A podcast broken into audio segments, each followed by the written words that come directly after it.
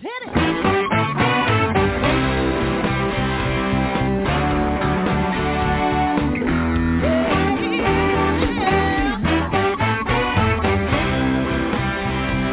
hi everyone, and welcome to Alzheimer's Speaks Radio. I'm your host, Lori La Bey, and I'm so excited that you're joining us today. We are going to have a fascinating conversation as usual as we learn from people all around the world at all ages and stages of life. Stay tuned as we shift our dementia care from crisis to comfort. Here we go.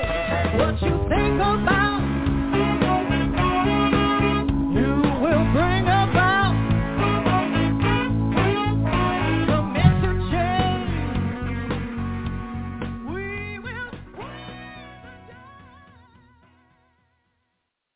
Well, hi everyone, and welcome back to Alzheimer's Speaks Radio. I'm your host, Lori La Bey, and today we're going to be talking about the blessings of psychotherapy and how that can help you deal with dementia. So, um, before I introduce our guests, I always like to give a few shout outs. I'm going to do that really quick, get our housekeeping out of the way so we can get on to our True Talk radio style. So if you liked our opening song, it is uh, called Clarion Call uh, by the Mark Arneson Band, who is local here in Minnesota, and I just adore them. So if you're interested in downloading the song, you can do that on any of your favorite music platforms. Uh, they are just fabulous that they let us use their music, so I really, really appreciate them.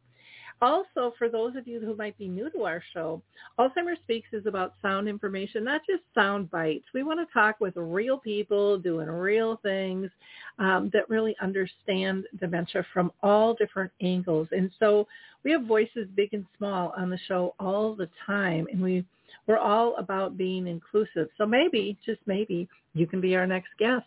Reach out to me at radio at alzheimersspeaks.com. Tell me a little bit about your story, and we'll go from there. Now, today's show is uh, live, and so if you want to call in, you are more than welcome to do that. The number is 323 870-4602. That's 323 870 4602. I want to give a shout out to Dementia Map. I am still so proud of, of this website. You know, we're taking baby steps at trying to pull the globe together and pull resources together for both families and professionals, uh, those diagnosed, having something that's easy to maneuver. So check out dementiamap.com. Not only will you find a resource directory there, but there's an events calendar. There's a blog with wonderful information and a glossary of terms as well that can be really helpful because once you get this diagnosis, like anything else, you don't know what you don't know until you don't know you know it and um, that is there to help you. Um, I'm big on supporting people, and so I am involved with a couple of different groups. One is called Arthur's Memory Cafe. We meet virtually the second and fourth Wednesday of each month at 1 o'clock Central. So that would be 2 Eastern Time. That would be noon Mountain and 11 a.m. Uh, Pacific Time. And then I also uh, work with uh, Brookdale North Oaks, and they sponsor a Caregiver Connect uh, program. And we were meeting uh, in person. We went virtual for a little while. We're hoping in May that we will be back to meeting at the Shoreview Community Center the last Wednesday of the month from 10 to 11. And you can bring your loved one with too because they also provide respite care during that hour's time. And you can find out more information by just contacting me on that. And then on May 25th, I'm going to be out at Friendship Village in their Friendship Hall out in Bloomington, Minnesota. And I'm going to do a program called As the Cookie Crumbles, which is designed to help prevent professionals identify and understand the multi-level dynamics at play when a family gets that diagnosis of Alzheimer's or another form of dementia. And then a big shout out to our friends with uh, Fox Valley Memory Cafe. They are once again doing their memory camp at Moon Beach in Wisconsin from August 15th to the 18th, and that's for both family and, and friends uh, to join their loved one. The number to call there is 715 479 8255 for more information. And you still have time to register for the Central Minnesota Dementia Community Action Network, a virtual program which is going to feature Dr. Dale Bredesen on May 12th uh, from 9 to 1 a.m. or oh, 9 a.m. to 1 p.m. Sorry, that would really be a long time there. And you can find more information out about them on Dementia Map. Um, and then Mods Awards, if you haven't made your application to win that $5,000 as an individual or $25,000 for an organization, you need to do that because Monday, May 16th is the deadline. They also have Mods Ventures, which is seed money that gives fifty to $100,000 out to people who are doing some cool new ventures. And they have three different categories. You can go to uh, modsventures.org or modsawards.org for more information on both of them. We are going to hear from the footbar walker um, as being told by the adaptive equipment um, and caregiving corner, and then we will be right back. I take that back. Here we go. I love the footbar walker, and let me tell you why. It is the option for my toolbox that I've been waiting for. Let's be honest. There are some clients who, despite our best rehab efforts, just aren't able to return to performing a sit-to-stand transfer on their own. Now I can offer my caregivers an easier, safer option that doesn't involve hoisting their loved one up from a sitting position. I don't recommend this walker for all of my clients, but I do recommend this walker for those caregivers looking for an easier, safer option with transfers. I would also encourage other therapists to add this walker to their toolbox. It's kind of like having my own mobile parallel bars for the client to pull up on. Whether it's a family caregiver at home helping a loved one with Parkinson's or dementia, CNAs in a long-term care facility assisting their patients, or therapists adapting to client and caregiver specific needs, we now have a very safe and effective option to offer in the Footbar Walker. Check this product out at thefootbarwalker.com. That's it for today from Adaptive Equipment and Caregiving Corner. Have a great day and don't forget, if you can't do it, adapt it. And if you haven't checked out the Adaptive uh, Equipment and Caregiving Corner, do so. They have tons of videos and explanations of how to use a variety of tools uh, to live better, not just dementia related. If you had a hip replaced or knee, all kinds of different things there. So let's introduce you to our, ho- our to our guest today. Molly Fisher is a clinical social worker who's worked in the field for over 15 years. And she is excited to open up her private practice providing quality psychotherapy services to individuals living with um, a parent or a person with dementia. And she uses the kind of psychodynamic and integrative approach paired with her expertise on dementia-related illnesses.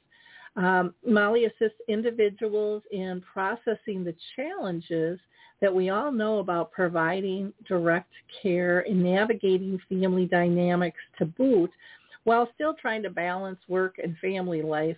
And so much more that's involved in our lives um, as a as a whole. So welcome, Molly. Thanks for joining us today. Oh my gosh, Lori, thank you so much. Not only for having me on the show, but for all that you do for your community.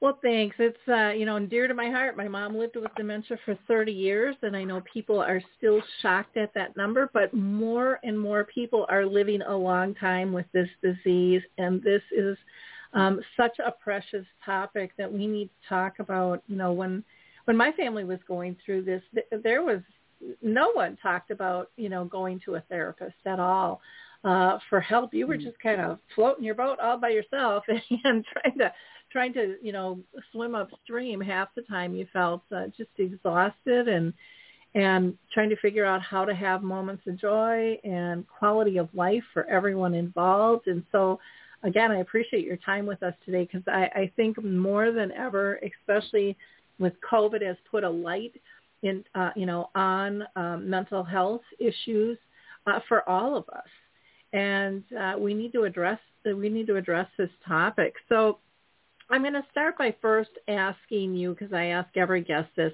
have you been personally touched by dementia in your own family or circle of friends? Uh, yes, actually, uh, I have. I, my grandmother had Alzheimer's disease, and my father had Parkinson's disease that had some dementia symptoms uh, as a result. And I actually met my husband, if you can believe it, because of Alzheimer's, and his mother was living with the disease, and we started chatting, and that's you know how we initially met, and then few years later got married. So I have Alzheimer's to thank for that. Happy story, right? Who would have thought about it? yeah, yeah. Well, you know, there there are wonderful moments within this journey, um, but you, you'd have to be conscious and looking for them too, you know, and, and embrace yeah. and, and continuing to live life. Uh, so I think that's wonderful. Yeah. I think that's wonderful. You never know where Alzheimer's can take you. exactly, exactly.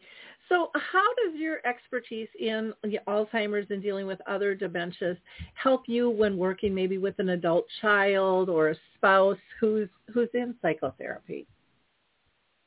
Absolutely. So I think, you know, what, what we don't often realize is that therapy is a great opportunity to talk to somebody who's not your friend, uh, right? Because our friends can get burnt out with all these different conversations that we have, and our friends might not always know the right thing to say. And so just to start off, you know, like you mentioned, 30 years of your mom living with Alzheimer's, you never really had that thought about therapy. But therapy is a great thing uh, for all of us who just need to kind of process a few things or talk or flesh it out.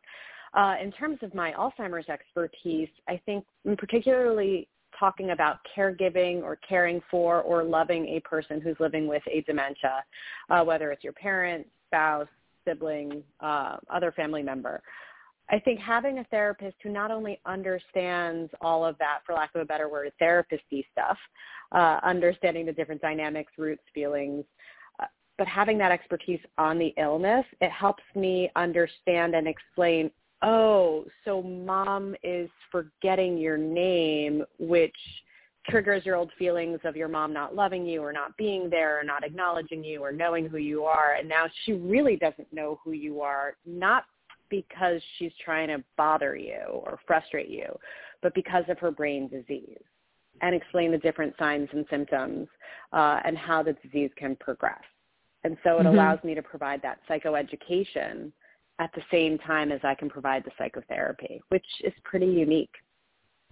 Well, in using the example of forgetting a name, I think is so important because we it's not something I think that we consciously talk about, you know, in society of what if somebody we we care for deeply just kind of blows us off, you know, in, unless mm-hmm. it's like a like an official breakup or something. But you know, then it's you know, people go, oh, you're going through the, the the process, you'll get over it, your heart will heal and stuff. But when you think of, especially like a parent, um, typically mm-hmm. for many people, you know, the the one or two people that they were able to really rely on for unconditional love in their life. And I know not everybody's family is like that either. There's a lot of issues where people are like, how did I get in this place of care when we never got mm-hmm. along and they never took care of me? I mean, there's those examples too.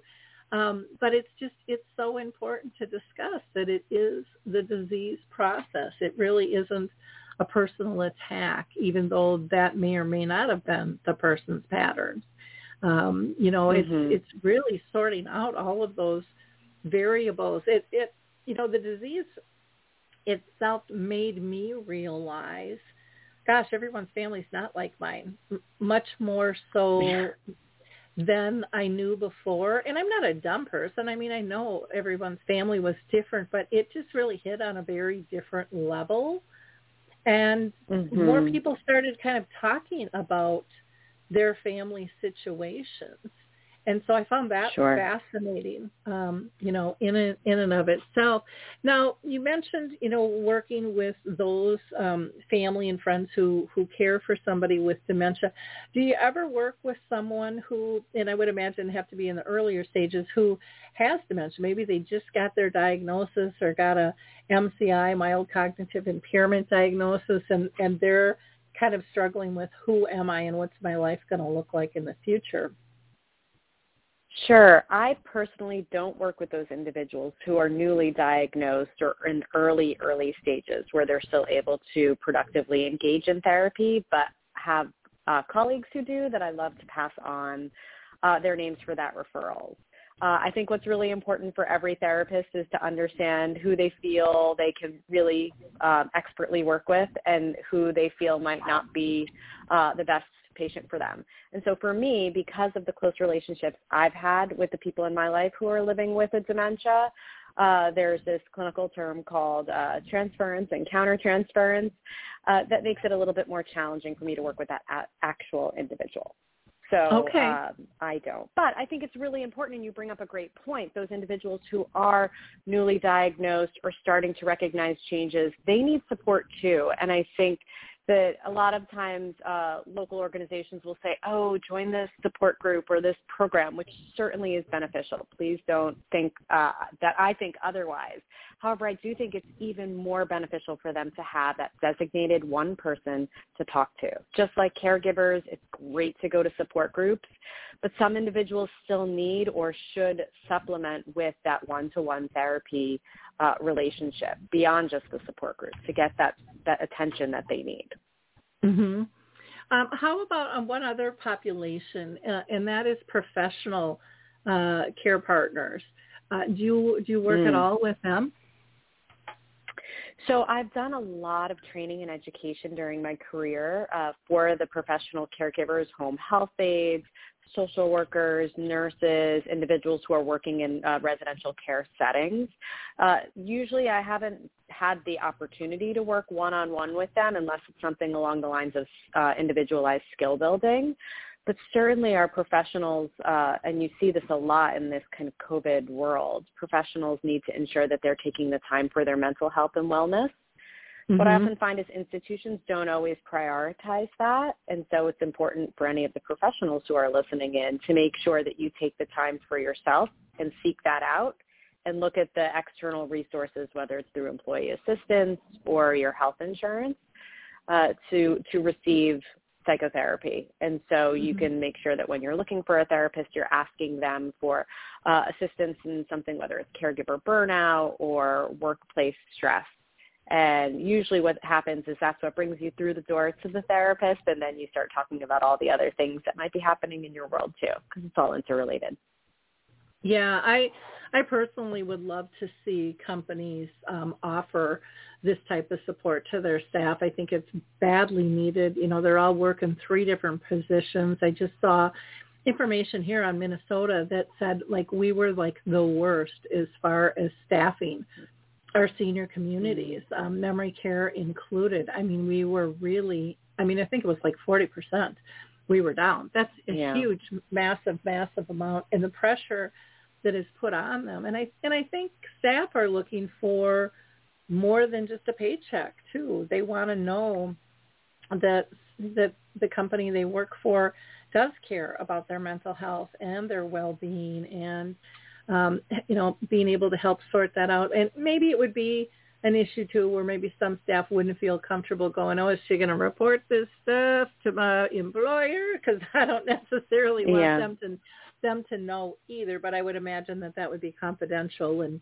and couldn't be shared. But um, yeah, I think there's I think so many people can benefit, um, you know, by having kind of that non non-biased person to talk to who's been trained, you know, to help them mm-hmm. through through the process like you have. So um, I think that that covers for me, you know, who your target market is and and um, and things. How how do you you know work with somebody, and and why is it important um, to for them to get um, some psychotherapy support? Yeah, so I actually work with adults of all ages and a variety of general mental health backgrounds, but my specialty is working with these adult children um, who have, as, as you said, a person or a parent who's living with a dementia. And the reason I like to specify person or parent is because I think we naturally go to the idea of, oh, you're caring for your parent, but it could be an aunt, an uncle, it could be a sibling. uh, let's say you come from a family where there's a lot of years between you as a 40 year old and your oldest sibling and you're now caring for them. So we never want to make the assumption uh, that it's always you're caring for a parent or it could be your spouse and you may be, there might be a, an age difference between you and your spouse. Uh, and people might misunderstand that. So uh, your person or parent that you're caring for. And I think the, the biggest the biggest thing that we need to think about is that caregiving in general is really difficult. And as a, you know, usually within the 30s, 40s, 50s, you might be building your career, starting your family, uh, getting married, a variety of different things are happening. And on top of that, you've got this aging parent. And what I think COVID in particular has made us see is that when when you're isolated, when programs are shutting down, when you don't have the connections that challenges can arise and the family becomes the first people we look to mm-hmm. and our mm-hmm. sense of responsibility or duty might kick in.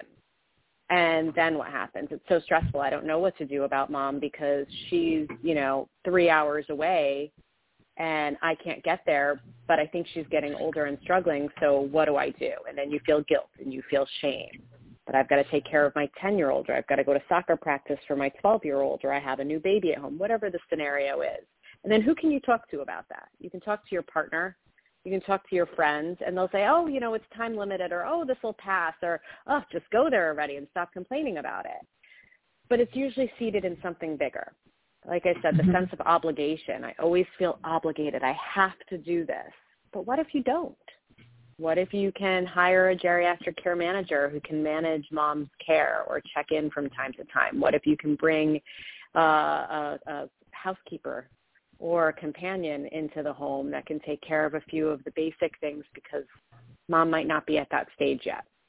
Mm-hmm. Or what if somebody is continuing to decline from a health perspective and residential care like an assisted living could be a great option. That way they also can get socialization. Um, oh, but I could never, I feel guilty. And so you can see how this kind of back and forth, this tug of war that oftentimes we have with ourselves can become really stressful uh, can become pre, uh, a preoccupation that helps starts to create decline in your work performance, decline in your performance as a friend, as a partner, as a parent, and you know, kind of snowballs from there. So therapy uh, can help sort through all that. Can explore how to set healthy boundaries, how to set and manage expectations, how to process some of these feelings that you have um, and that's if you're doing this alone. What if you have siblings? What if you mm-hmm. don't like your siblings? or they don't what like if you? the sibling dynamics yeah the sibling dynamics and the rivalry comes back into play and all of a sudden we're all 10 years old again and who's dad's favorite you know um or my my brother's choosing to do it but that's not the way I would do it but he doesn't listen to me and he's the one who is legally in charge of you know mom's affairs and so these different ways of how do I navigate that? How can I communicate with my brother, for example? Uh, mm-hmm. I can help you with that. You know, sit there, what would it be like? Or try and get an understanding of where he's coming from. Or why do you need to change him if 50 years shows you he's not changing and he's being totally himself as he's always been? Mm-hmm. You've got this expectation that you are so powerful that you can change him. But really what it does is you just keep getting frustrated. And he continues to say the same. So how can we readjust that for your own wellness? So I think just, that is you know, kind of so, such a common issue with siblings. And I, I went totally. through that myself. And I didn't, you know, I was so busy being busy, you know, being a mom, being married, working full time, having other people live in my house, plus caring for my folks. And, and I I mm-hmm. so wanted my brothers to be different. I wanted them to have the experience I had to see see through a different lens and they just couldn't do it. They emotionally could not bear the pain to see what was going on to kind of get to the other side.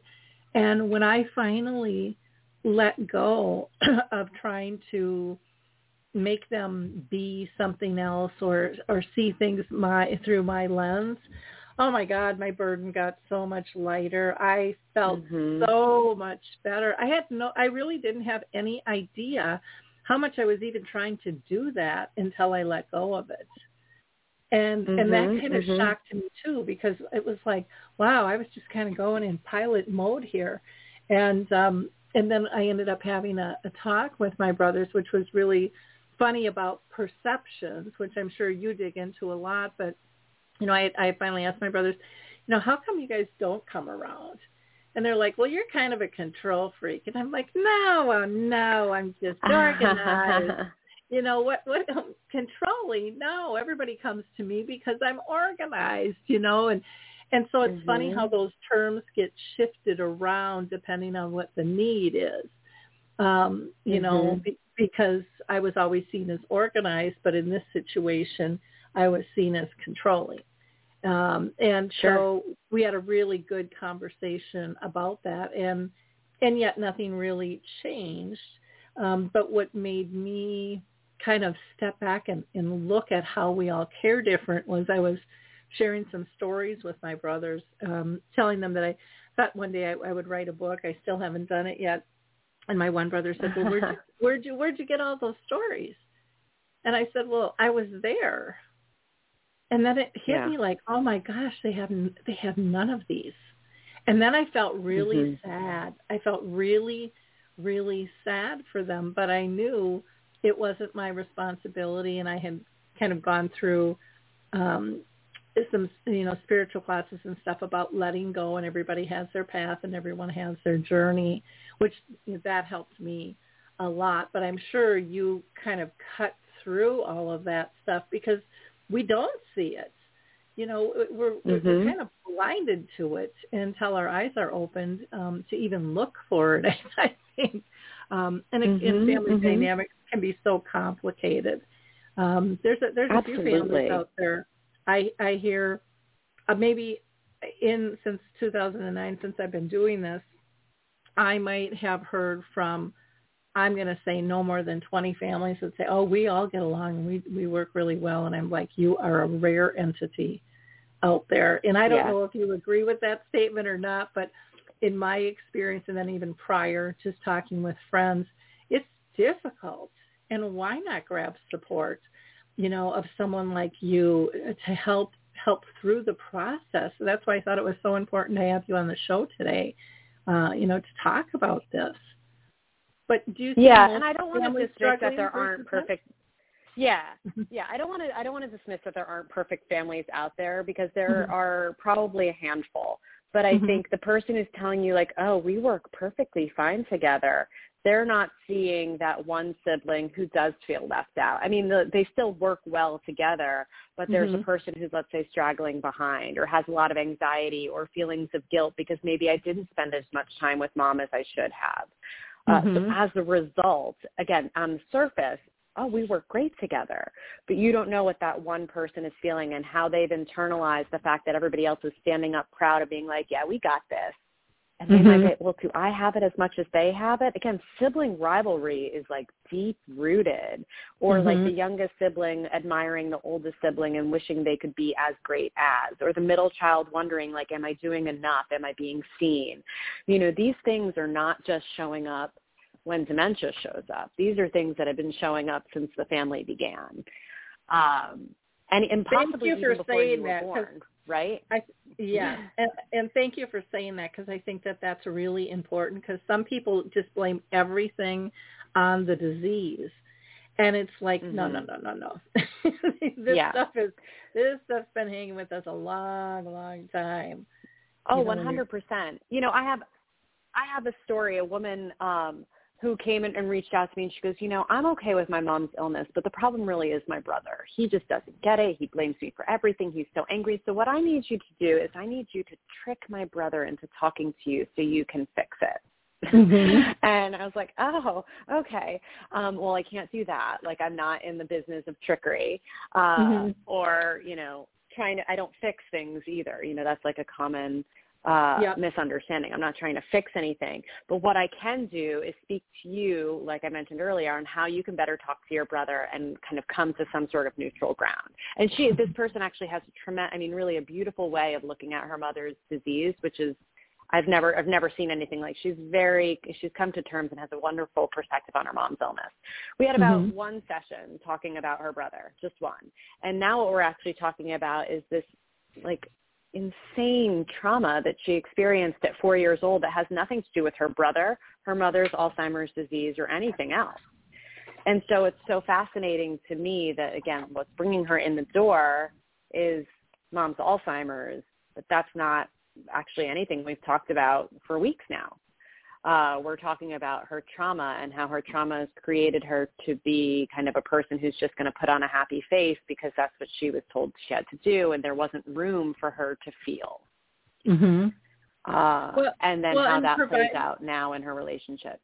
Yeah, and by providing that safe place, you allowed her to mm-hmm. come out and and get that out and deal with. Um, and so mm-hmm. many people have things hidden down deep that they've pushed down that we, you know, because we've been told just push forward, you know, it'll, it, it's not going to sure. matter, but it, but it does, it festers. Now, do you ever do, or do you ever get requests to do like family counseling? Like you help uh, me so I, maneuver these conversations with my brother. Yeah, yeah, yeah. You trick him. Um, you make him understand. Uh, I, I have gotten a few questions as I've, I've reopened my practice. People are like, you know, really eager for me to do family work, family mediation. It's not my preference. I have done mm-hmm. mediation and family meetings before uh, in my work as uh, a social worker and I'm certainly happy to set those boundaries, but again, it's not my preference. Mm-hmm. It's fascinating stuff. What I'd prefer to do is the because the thing is that when you deal with a family as a as a unit, a lot of times not everybody's on board. But if yep. you can get the one person who is and chat with them and teach them the tools that they can ultimately bring to their family, it may be better received. Mm-hmm. If it's something that they're like, they're never going to listen to me, they'll only listen to some random neutral third party like you, um, certainly it's something I, am I'm, I'm able to do. As I said, it's just not my preference. And at that point, they may they may benefit from a again whether it's a geriatric care manager, it could be a lawyer if it's something where there's kind of financial components involved and other legal concerns. Um, if it's just somebody, I, I kind of liken it to uh, a referee, where it's mm-hmm. like, okay, I'm going to ring this bell and everybody goes to their corners. Uh, and I've done that before where everybody gets a minute to talk and then when the minute's up, they have to stop their conversation and move to the next person. I've done things where it's like whoever's holding the pen and this sounds so crazy, right?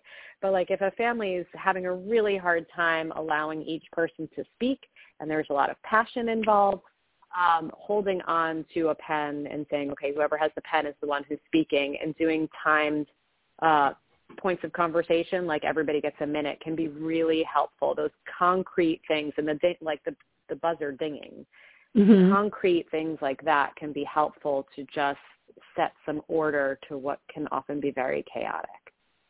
Yeah, it it gets complicated quick, and I've seen it too, where someone will say, "Well, I'm not going to go to that group meeting because that's your person. You know, you set it up, so I, I don't trust you, so I'm not going to trust them." And yeah, it it just depends on on what it is, but uh and I've yeah. seen some go really well and some just you know they're not going to participate and you, you can't really force anybody you know to participate yeah. in something like that um what are some and you bring the... up a good point too lori i'm mm-hmm. i'm sorry you bring up a good point because if it was my patient i wouldn't see her family as well just like if it was mm-hmm. my patient i wouldn't see them and their partner as a mm-hmm. unit. So I would refer that out. So your own therapist shouldn't be for um, for neutrality reasons. You shouldn't be doing these things for more than just you. Okay. Okay, good point. Um, what are some of the issues that, that people don't always realize impact their giving care to somebody? Oh my gosh. Um, do you actually like your parent or person that you're caring for? Oh, I yeah, mean, like everybody question. says, like, of course I like, yeah, of course I like my parent, but like, do you? Um, what are the complications that you have in that relationship?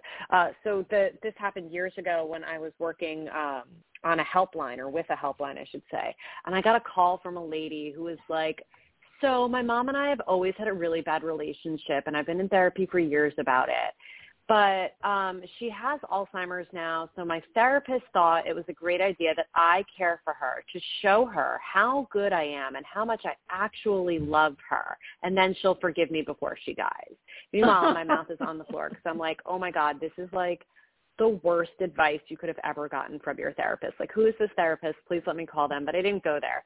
Yeah. and then so the conversation continues. She goes, so it hasn't gone well. Um, can I, true story, can I leave my mom at the fire station for them to just take care of it? Like, you know, there's a safe haven where if you need to, Yep. for whatever reason, God forbid, leave your child at a at a police station or fire station, no questions asked. So she was looking for that same thing for her elderly mother. Um, and I was like, no, that doesn't that's not how it works. She goes yeah but this isn't working so i need to get rid of her. Like she needs someplace else to go. And i was like okay. Oh. so and trying really hard not to laugh. Um so to you so going back to your initial question that was a real story. I couldn't i i still can't believe that. This happened out in long island new york. Um okay so uh, to think that you caring for your parent is going to relate, repair your troubled relationship is a unrealistic expectation. To think that you caring for your person is going to make you love them more, probably not also accurate. To make Mhm. up for lost time with urgency, like I feel like I haven't been around, so I'm going to care for them now to make up for lost time. I would also be like, well, but why haven't you been around, right?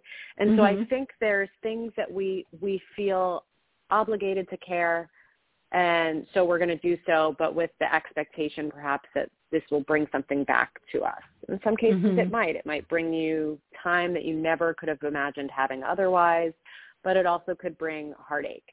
It could bring Mhm. stress. It could bring frustration.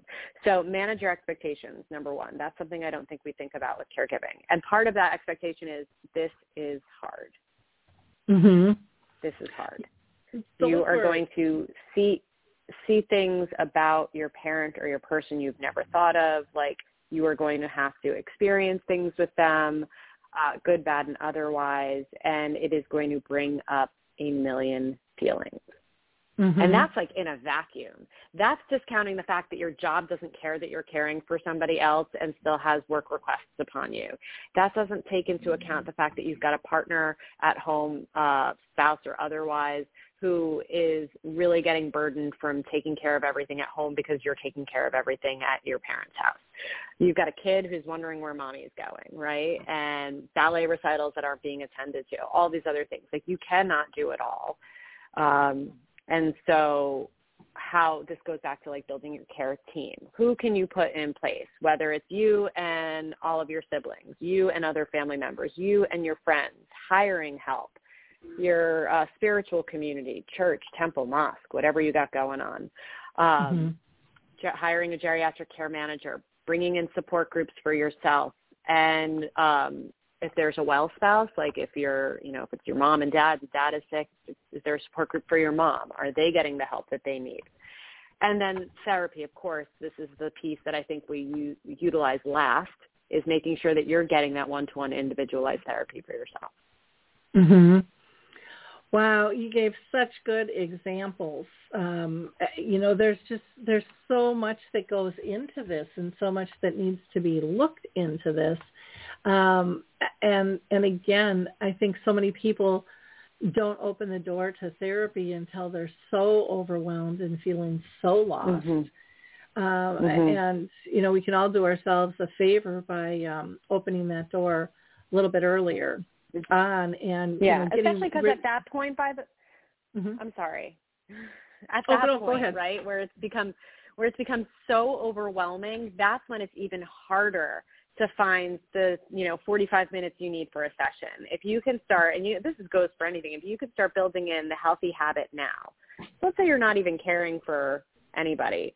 Just like if you're trying to lose weight, right? If you can build in 15 minutes to go for a walk every day now, it's going to be helpful. That's a habit that you'll always have when things get really stressful. If you know that your parent is aging and you're starting to have concerns about them just getting older, talk about it, right? Mhm. Build this habit in now because once you're at the point of like oversaturation where you can't even find time to eat, where you're not sleeping well, where are you finding that time for a session? More often than not, as humans, we don't, especially especially women, we're deprioritizing ourselves and our needs, and therapy sadly goes to the bottom of that list. So That's getting into true. these habits before it becomes a crisis, yeah. Well, and you know, when we take better care of ourselves, we we give better care. You know, to a person with dementia or Mhm. anybody in our lives, we do we do everything better. Um, you know, we're, we're our mind isn't spinning. We're sleeping typically better. I mean, we're eating better. Like you said, sometimes your your day gets so busy. I can't tell you how many how many care partners say, "I don't even have time to take a shower." You know, I, I have to do Mhm. wash. It's piled up, and they just see all these other things going by the wayside. And some of them they, they actually physically see piling up, if it's dishes or laundry or whatever, um, which just gets um, raises the anxiety, increases the depression, and just uh, you know makes you want to run away and hide. Uh, I think For it's sure. very very common in and so many people don't you know if they've never cared for somebody at that level they don't understand it it's like well what's the big deal or or they hear well they look fine to me because you know Mhm, somebody with mhm. dementia sometimes will perk up when they have company around or you know there wasn't Mhm. anything disruptive happening in that moment and uh even Yep. like with siblings they're like mom looks fine to me but I, I don't get what all the fuss Mhm. is about you know and Yeah. So those perceptions are really important to understand in you know how can you how can you shift those without taking on the burden of changing somebody? Because sometimes just them For being sure. able to see something in a different light can help but not always will that will that work. Um in terms of family I think I'm- dynamics oh, oh go ahead Wait, there's just one other thing I want to add. Like everything could look fine to everybody else because you, the caregiver, have done a great job. Mom Mhm. is great because of you. But what no one else sees is that you deprioritized yourself so much that they don't see the anxiety that's keeping you up all night. They don't see the fact that you cry every time that you can find like a minute to yourself or you cry every time that mom is sleeping right? Mhm. And so every you could be putting every ounce of what you have and who you are into your caregiving, and so everything looks great, except you are a mess. And I don't mean that in a negative way. It's just messy in there because you have, like you said, like a pile of clothes that you need to sort or wash or whatever, but you have prioritized getting mom breakfast, a warm breakfast instead of just a bowl of cereal instead of doing the laundry. And so, or you have prioritized yourself getting an hour of sleep, an hour extra sleep instead of showering and it's been three days. And because Mhm. you haven't showered in three days, then you feel guilt, then you feel shame, then you feel disgust about yourself. And so it actually ends up having nothing to do with mom, but you have lost yourself so much. And so Yep. giving yourself the gift of, of, and I say it's a gift, the gift of therapy, it's a really important investment to Mhm. take for yourself. well you know because it- everything it- else is great because of you. Yep. And it's it's interesting. I know on my own journey, um, when you mentioned about they look good or are doing good because of you. I remember my folks, my dad had brain cancer, my mom had dementia. And so they would go visit their friends. Their friends would come and pick them up. But I would scoot over there and make sure that they were dressed appropriately, that dad had had money for lunch and, you know, yada yada yada. And and they came home one day and said, "Oh, you know, we've been invited to go down to Texas this winter." And I'm thinking, "You can no more." And I didn't say this to them, but in my mind, I'm screaming, "You could no more drive down there or fly down there." I mean, there's just no way. Mhm. And I was livid Mhm. at their friends, livid.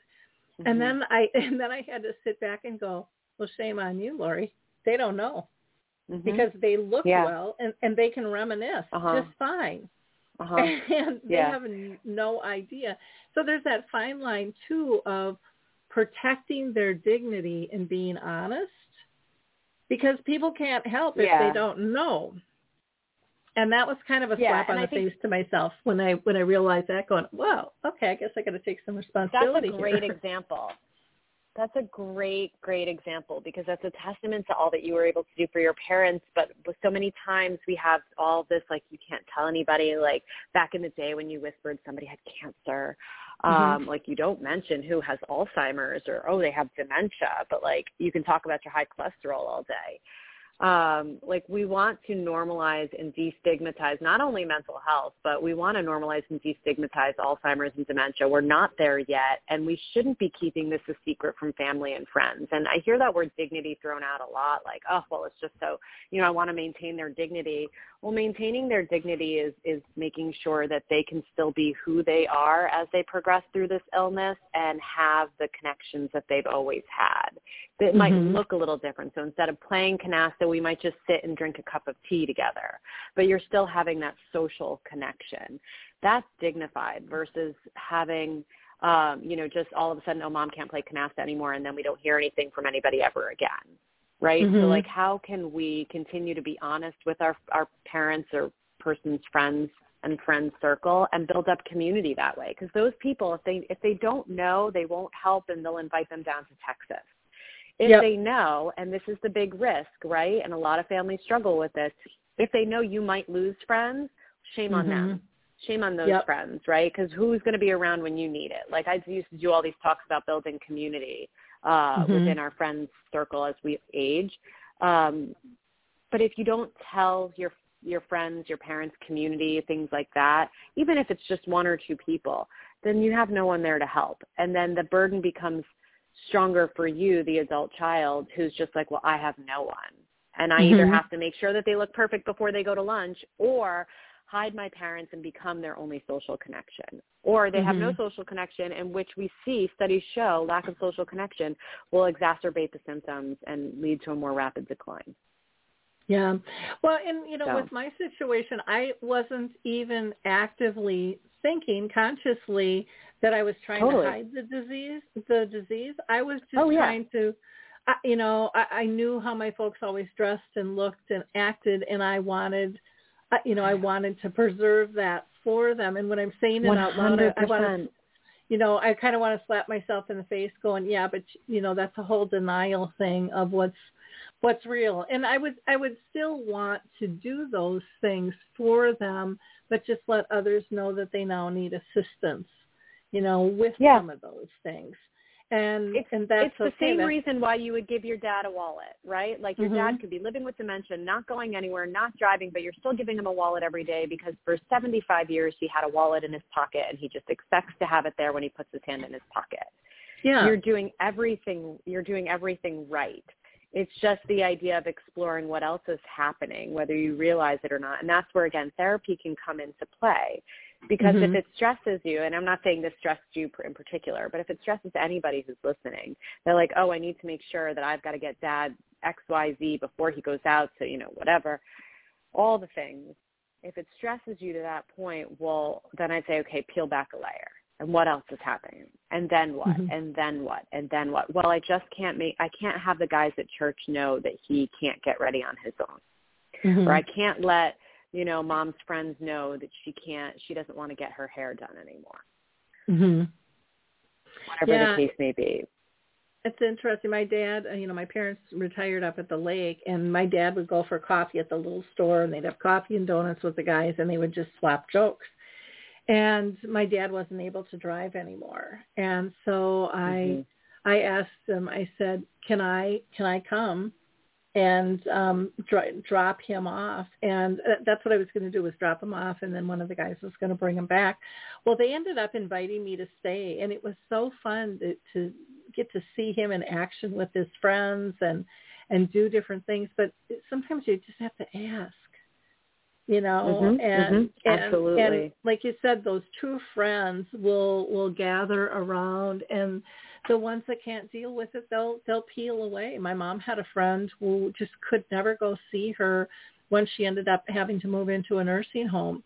And but I would meet yeah. with her. That was another thing on my schedule. I would meet with her like every month or every other month, and we'd have breakfast together so I could update her on what was going on.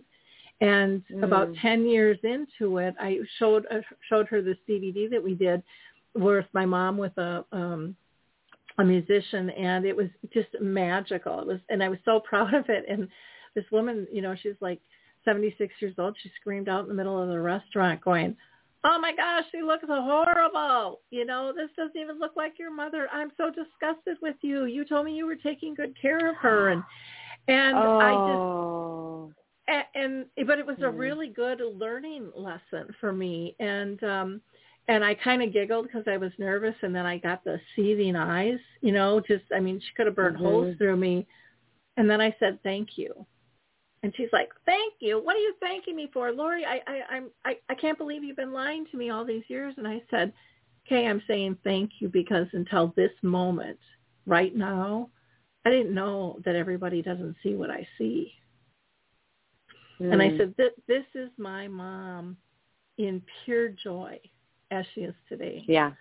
Her hair's not yeah. done. She's got a billy goat hair hanging off her chin you know i mean she, she just didn't look like my mom like my mom was always pristine you know and uh and she's like well what do you what do you see lori what do you see and i said kay i see a great big smile i said even yeah. with her rusted chainsaw you know broken teeth in there. I see a big, beautiful smile. I see her dimples. I see her squinty eyes, and I see, but I see a glint in them.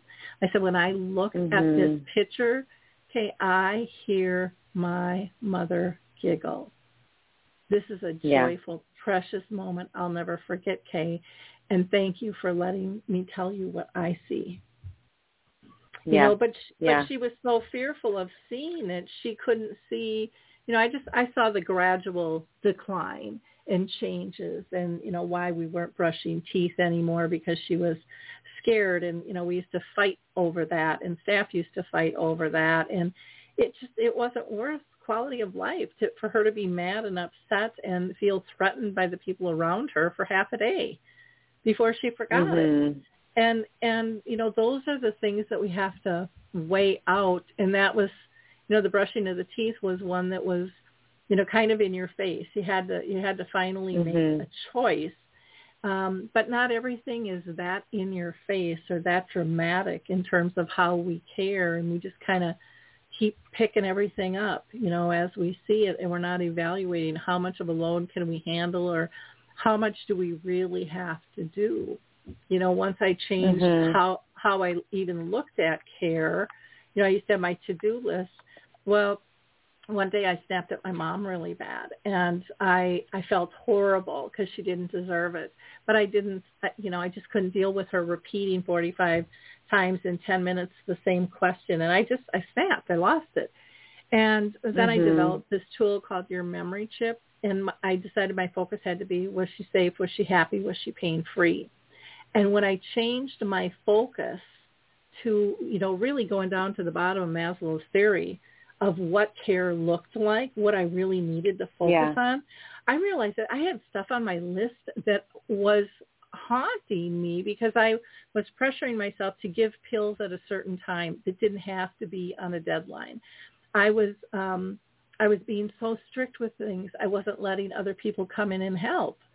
You know, or I had stuff on my list and this was probably the biggest thing. I had stuff on my list that made me feel good because this was a disease with no cure.